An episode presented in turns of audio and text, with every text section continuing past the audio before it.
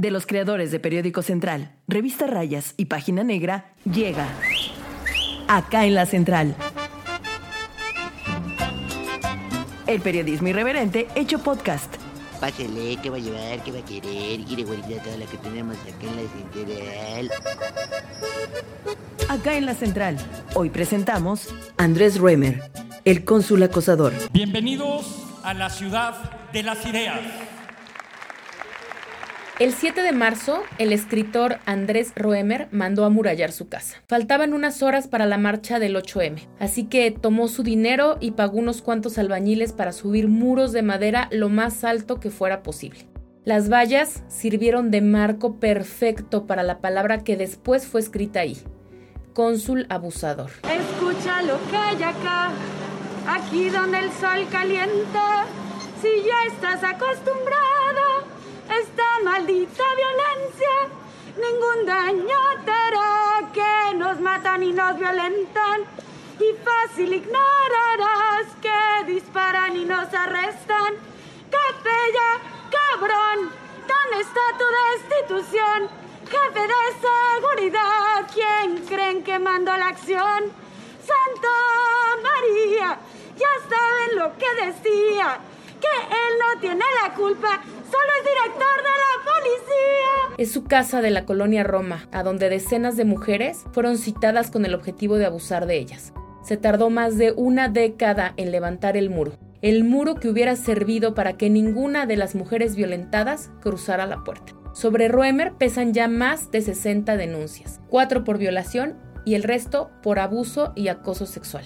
La primera en dar a conocer el caso de Andrés Roemer fue la bailarina Itzel Shanaz, quien a finales de febrero grabó un video en el que celebró que la unidad de violencia de género de Grupo Salinas y la unidad de género de TV Azteca resolvió en diciembre del 2020 que el conductor es un violentador sexual patológico. Pero después de hacer énfasis en su amor por las bailarinas, empezó a acariciar mis piernas, a masajear mis piernas, a masajear mis piernas cerca de la ingle y a tocar su pene tocar y o excitar y o masturbar. A veces hacen falta precisiones y no las tengo. Andrés Roemer está a punto de ser catalogado un depredador sexual de la talla de Roger Alice o Harvey Weinstein, un hombre que usó su posición de poder para acosar y abusar sexualmente de mujeres.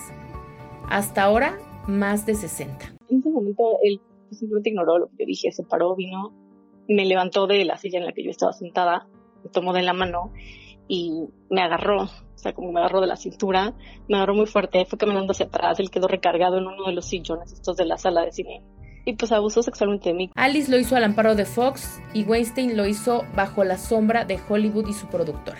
Ruemer, según lo narrado por las víctimas, usó Ciudad de las Ideas, su relación con TV Azteca y sus decenas de miles de contactos en todo el mundo que le dieron cargos como haber sido embajador de la UNESCO.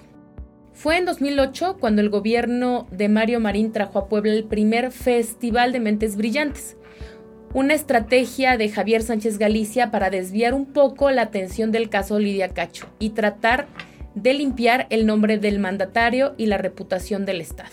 Desde entonces y hasta lo presupuestado en la ley de egresos para este 2021, los poblanos le han entregado a Roemer 439 millones 500 mil pesos del erario para un festival que es usado como trampa para atraer a sus víctimas.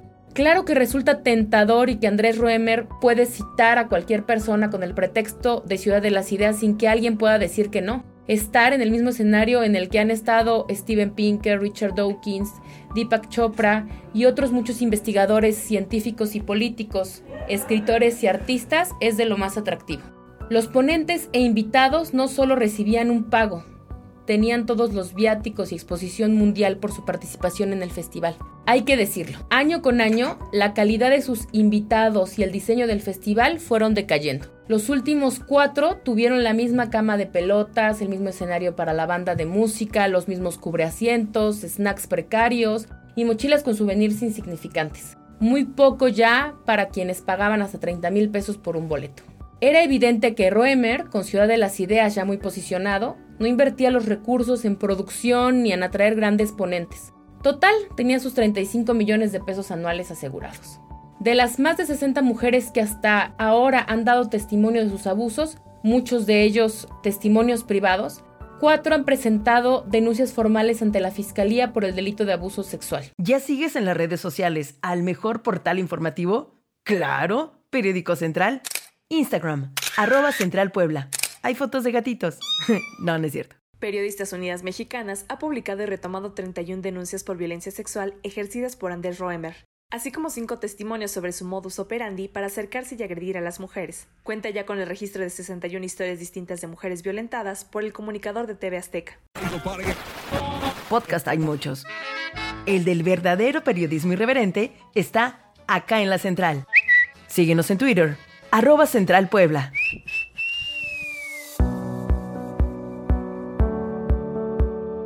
De los testimonios que hemos conocido hasta ahora, en tres salen a relucir la ciudad de las ideas como la trampa de Roemer. En el primer caso, el de la bailarina Itzel Shanaz, ella narra que fue citado por Roemer con el pretexto de incluir un acto suyo en Ciudad de las Ideas. También la comunicóloga Talía Margolis, quien fue citada en su casa con la promesa de un trabajo en CDI, narró a Ciro Gómez Leiva que al llegar fue llevada a un sótano en donde Roemer la acosó. Logró escapar. El mismo modus operandi con la historia de Susana Crowley, a quien citó en un restaurante y le ofreció ser copresentadora. Luego deslizó su pie por sus piernas hasta llegar a la ingle. Lo empujé y salió volando, narra la víctima en una colaboración al portal de noticias Sin embargo MX. Los casos no cesan. Día tras día, más mujeres narran el acoso del que fueron víctimas. Uno de los pasos para que esto termine es quitarle al poderoso sus trampas. En el caso de Roemers, su cargo como embajador de buena voluntad de la UNESCO, del cual ya dimitió, y el Festival de Ciudad de las Ideas. Acá en la central. El 23 de febrero, en un breve comunicado, Matthew Gebel de la UNESCO confirmó que Andrés Roemer se retiraba de todas sus actividades como embajador de buena voluntad de la UNESCO. La decisión se dio por acuerdo mutuo entre el escritor y la organización internacional. La medida será aplicada hasta que se esclarezca el caso. El periodismo irreverente hecho podcast. Cada año, el festival sucede entre noviembre y diciembre en Puebla. Terminar con él no es solo trabajo del gobierno, también lo es de los ponentes ya confirmados para el 2021 y de las personas, me incluyo, que hemos acudido a aplaudirle. Dicen que TikTok es adictivo. No tanto como nuestra información y nuestros videos. Encuéntranos en TikTok como arroba periódico central 1. El 9 de marzo, la esposa de Andrés Roemer, Pamela Cortés, habló por primera vez de las acusaciones contra su esposo, pero se enfocó en los destrozos contra su casa. El día de ayer un grupo de mujeres agredieron la casa de mi esposo, intentaron allanarla por la fuerza y lanzaron gas para intentar prenderle fuego con habitantes en el interior.